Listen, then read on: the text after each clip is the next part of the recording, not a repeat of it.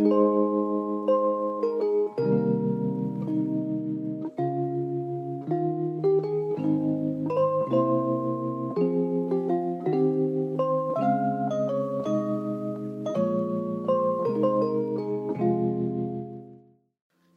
selamat datang di podcast Ready Up. Kali ini gue mau ngobrol sama uh, seorang diplomat. Nah, uh, namanya Bang Alan. Kenalan Bang Alan. Ya, halo. Nama saya Alan. Oke. Uh, gue mau nanya-nanya nih nanti ke Bang Alan. Nah, pertanya pertanyaan pertama itu, uh, Bang, kayak gimana sih Bang caranya jadi diplomat? Kayak tesnya gimana? Berat gak sih tesnya? Oke, okay. how to be a diplomat ya. Pada dasarnya diplomat itu kan sesuai dengan undang-undang ASN kita tuh kan aparatur sipil negara. Jadi kalau basically kita sama dengan PNS ya kalau kita kalau pernah dengar yang namanya pegawai negeri sipil, kita tuh masih pegawai negeri sipil. Maka kita ikut tesnya itu masih e, mengacu dengan tes yang diikutin sama pegawai negeri sipil. Nah, pegawai negeri sipil itu tentunya dia akan punya biasanya terbagi tiga tahap. Satu tes aptitude yaitu tes kemampuan dasar yang biasanya CBT computer based test dan kemudian ada tes bahasa karena kita diplomat maka kita harus bisa berbahasa asing baik bahasa Inggris maupun bahasa asing lainnya. Terus yang ketiga adalah interview di mana kita diinterview oleh uh, orang dalam Kemlu. Biasanya dibagi tiga juga ada orang dalam Kemlu, ada uh, akademisi sama uh, mungkin dari ketiganya misalnya uh, eh apa namanya mantan duta besar atau mantan direktur atau dirjen di lingkungan Kementerian Luar Negeri. Hmm. Jadi intinya kita tuh sama kayak PNS biasa, cuma kita ada tahapan-tahapan uh, tes yang uh, disesuaikan karena kita sebagai pegawai Kemenlu kita memiliki set of expectations kita punya punya uh, diharapkan punya kemampuan yang lebih daripada pegawai negeri sipil lainnya intinya seperti itu hmm. Oh bang ada interviewnya bang. Eh, itu susah nggak bang?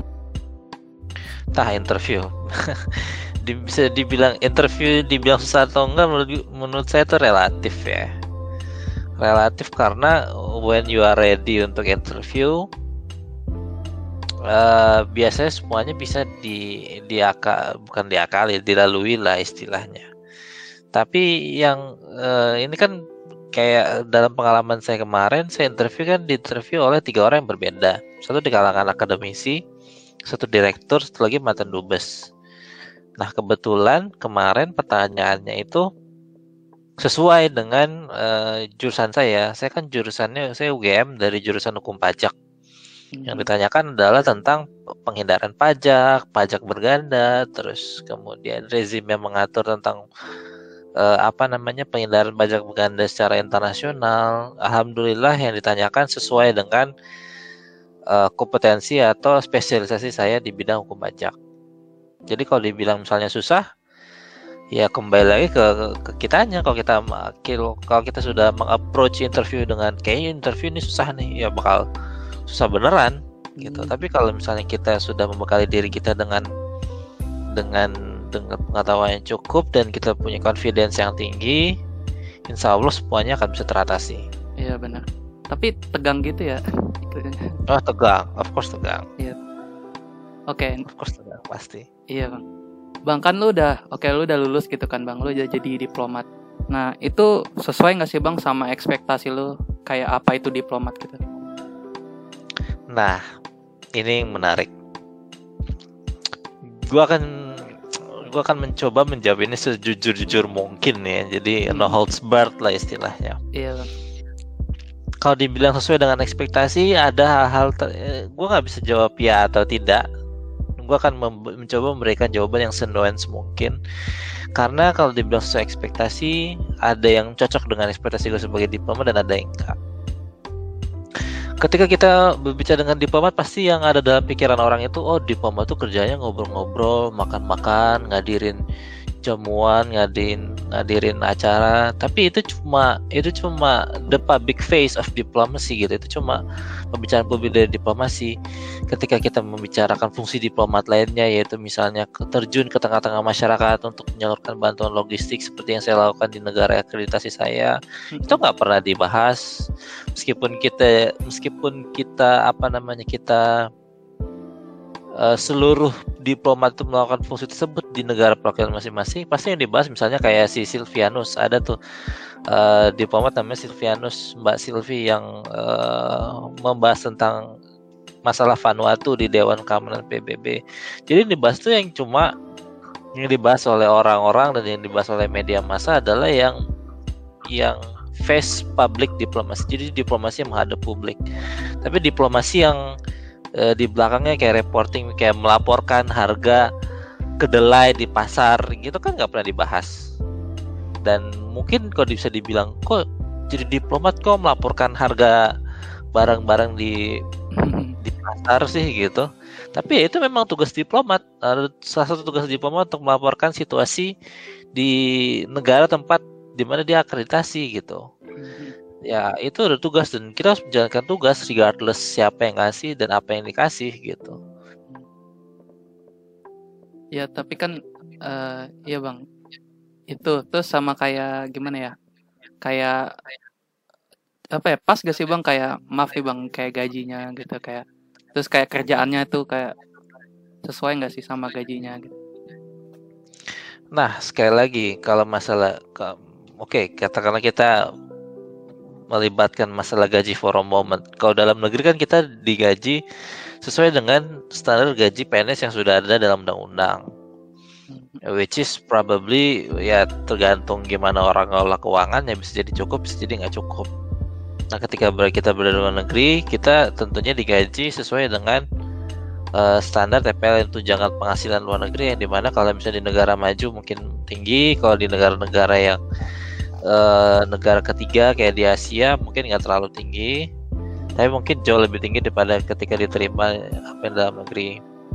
Ya tentunya makanya gue bilang tergantung tergantung ekspektasi kita. Kalau kita mikirnya diplomat itu cuma pakai jas datang ke koktail ngobrol-ngobrol ketawa hihi ya nggak bakal sesuai dengan ekspektasi. Karena memang itu bukan satu-satunya kerjaan diplomat gitu. Tapi kalau dibilang gak sesuai ekspresi 100% enggak karena gua ketika ketika gue sebelum jadi diplomat gue udah pelajarin gitu. Gue udah cari informasi apa tuh kerja yang dilakukan diplomat dan ketika masuk ya more or less more or less uh, fit lah dengan apa yang gue imajinasikan ketika ketika gue belum jadi diplomat gitu. Jadi kalau ibarat kata kalau kita mau jujuran nggak terlampau kecewa lah istilahnya Berarti berat. Still ad, ad, ada ada ada surprises gitu. Hmm. Ada surprises kalau misalnya dari sisi birokrasi kok banyak banget ya kerjaan administrasi gitu. Gue kadang-kadang bertanya-tanya kenapa banyak banget kerjaan administrasi. Ada pelaporan ini, ada pelaporan itu, ada brafaks yang harus dikirim ke pusat, hal-hal seperti itu. Cuma ya gue menganggapnya sebagai sebuah tantangan dan bukan sebagai bukan bukan sebagai sebuah hambatan hmm. more or less. Ya bang, uh, berat gak sih bang berarti kerjanya? Kan apa gini lagi pandemi ya bang. Itu kerjanya gimana bang? Kerjaan kita tentunya kalau kemarin kalau kemarin sempat dengar pernyataan pers tahunan menteri dari Bu Menlu, tentunya kita semua refocusing semuanya ke masalah health, termasuk masalah anggaran. Anggaran kita sekarang dialihkan semua ke penanggulangan pandemi COVID-19. Nah, termasuk itu juga ada pergeseran tujuan di negara terakreditasi. Saya kan terakreditasi di sebuah negara ASEAN. Saya nggak akan sebutin negara ini di mana, cuma hmm. mungkin bisa menebak sendiri di mana saya. Kalau rupanya uh, dan teman-teman yang mungkin ada di server sebelah yang dari awal mungkin udah tahu saya di mana. I live it that way. Hmm. Uh, sekarang kita di negara negara kita pandemi ini kalau dibilang berat ya berat karena anggaran kita dialihkan sebagian besar buat penanggulangan pandemi di dalam negeri. Cuma kita paham, memang itu langkah yang harus diambil sama pemerintah.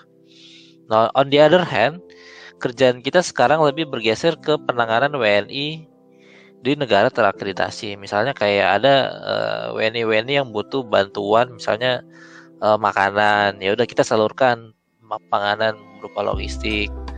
Terus juga misalnya kita membantu pengulangan pemulangan WNI di tempat saya bekerja misalnya uh, banyak WNI yang hubungan kerjanya diputuskan oleh oleh apa namanya oleh perusahaan tempat dia dia, dia bekerja. Maka akhirnya kita mencoba memfasilitasi dalam hal pengusuran pengus pembuatan surat keterangan supaya dia bisa kembali ke Indonesia karena sekarang kita ada call back to Indonesia jadi semua WNI yang ada di luar kalau bisa balik ke Indonesia jadi seperti itu kalau dibilang berat kebetulan tempat saya bekerja itu WNI-nya nggak terlalu banyak. Kita more or less WNI cuma ada 300 atau 400 orang di tempat wilayah kita. Jadi kita masih bisa memonitor, kita masih bisa memberikan bantuan. Kalau misalnya di mana tempat bekerja misalnya katakanlah di Malaysia yang WNI-nya ada 2 juta lebih, nah hmm. itu nggak kebayang betapa beratnya kerjaan mereka di sana. Oke bang, uh, lu kan bilang bang kalau jadi diplomat itu nggak sesuai sama ekspektasi banyak orang gitu yang nggak nggak nggak gitu. first of all gue nggak bilang nggak sesuai dengan ekspektasi okay. tapi there will be surprises bahwa banyak kerjaan yang uh, di luar skop lo sebagai diplomat gitu tapi tergantung gimana kita ngelihatnya apakah kita ngelihatnya sebagai hambatan atau tantangan karena kalau kita ngelihatnya sebagai hambatan bakal berat menanganinya. Kalau kita men menanganinya sebagai tantangan, it will be a challenge. Insya Allah ringan. Hmm, gini bang, maksudnya tuh kan lo ngejelasinnya tuh nggak sama kayak ekspektasi gue sebagai mahasiswa gitu ya, yang oh, iya, diplomat itu, ya yang ngira diplomat itu ya pergi ke PBB gitu segala macam, dan yeah. mungkin nggak sesuai sama ekspektasi dari teman-teman diplomat lo. Lo kayak ngelihat gitu nggak sih banyak yang kepada keluar gitu kan ekspektasinya tuh nggak kesampaian gitu ya tentunya gue nggak I don't have I don't have the right to judge gue nggak bisa ngejudge alasan orang untuk keluar tuh gimana. Mungkin ada yang punya alasan pribadi ada yang pengen switching career ada yang ngerasa nggak sesuai dengan ekspektasi. Uh, tentunya uh, alasan tiap orang untuk keluar dari Kemenlu tuh beda-beda di antara setiap orang. Cuma uh, a lot of things that going on. Karena kita sebagai negara demokrasi kita negara yang dinamis gitu negara dinamis dan tantangannya juga banyak untuk negara yang tumbuh dan berkembang seperti Indonesia mm-hmm. gitu dan itu tercermin dalam tugas kita di Kementerian Luar Negeri gitu oke okay. berarti bang ada pesan gak sih bang buat para mahasiswa yang pengen jadi diplomat gitu biar gak kaget gitu biar nggak kaget. Iya. Ya. Uh, first of all, benar uh, pembuatan podcast ini menurut gua keren banget, bagus banget karena uh, buat yang mau pengen jadi diplomat memang harus pertama-tama harus menggali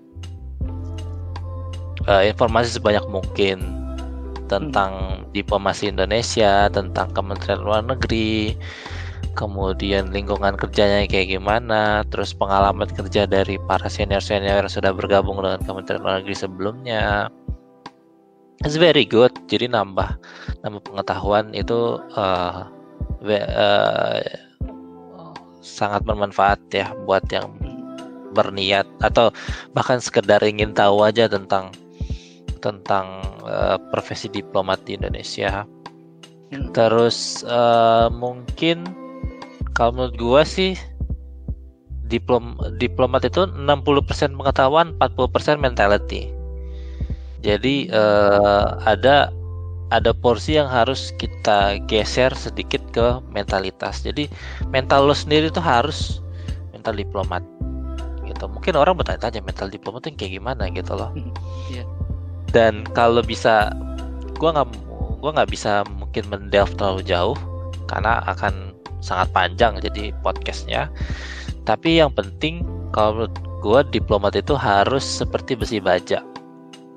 Besi baja itu artinya keras kuat punya prinsip punya moralitas tapi juga dia itu malleable. Malleable itu dapat ditempa. Jadi ketika dia tuh uh, ditempa, dia bisa fleksibel, berubah sesuai dengan lingkungan di mana dia diminta. Itu berguna ketika misalnya uh, kita terjun di negara-negara yang hardship. Negara-negara hardship itu negara-negara yang uh, keamanannya kurang uh, dari sisi keamanan kurang begitu stabil lah misalnya dibandingkan dengan ini. Kalau misalnya kan kan kita nggak ada yang tahu kan orang diplomat nggak semua bakal ditempatin di New York, di London, di Geneva atau di negara-negara stabil dan maju seperti Eropa, tapi juga bisa di negara-negara yang penuh konflik. Nah, makanya diplomat itu harus keras tapi juga bisa beradaptasi dengan lingkungan di mana dia bekerja. Nah, itu kembali lagi ke masalah mentalitas. Di mana dia harus mempersiapkan mentalnya untuk jadi diplomat dan banyak orang yang ketika masuk dia udah siap dari segi dari segi kapabilitas, kompetensi, mumpuni, pinter segala macam hebat. Tapi mentalitasnya yang ternyata kurang sebagai diplomat. Wah, itu. buat uh, ya ini buat jadi pelajaran gue juga nih bang kayaknya bang. Ya bagus lah. Oke. Okay. Ya. Sip. Makasih ya bang Alan udah mau datang ke ya. podcast ini. Sekian Siap. dari podcast episode kedua. Bye bye.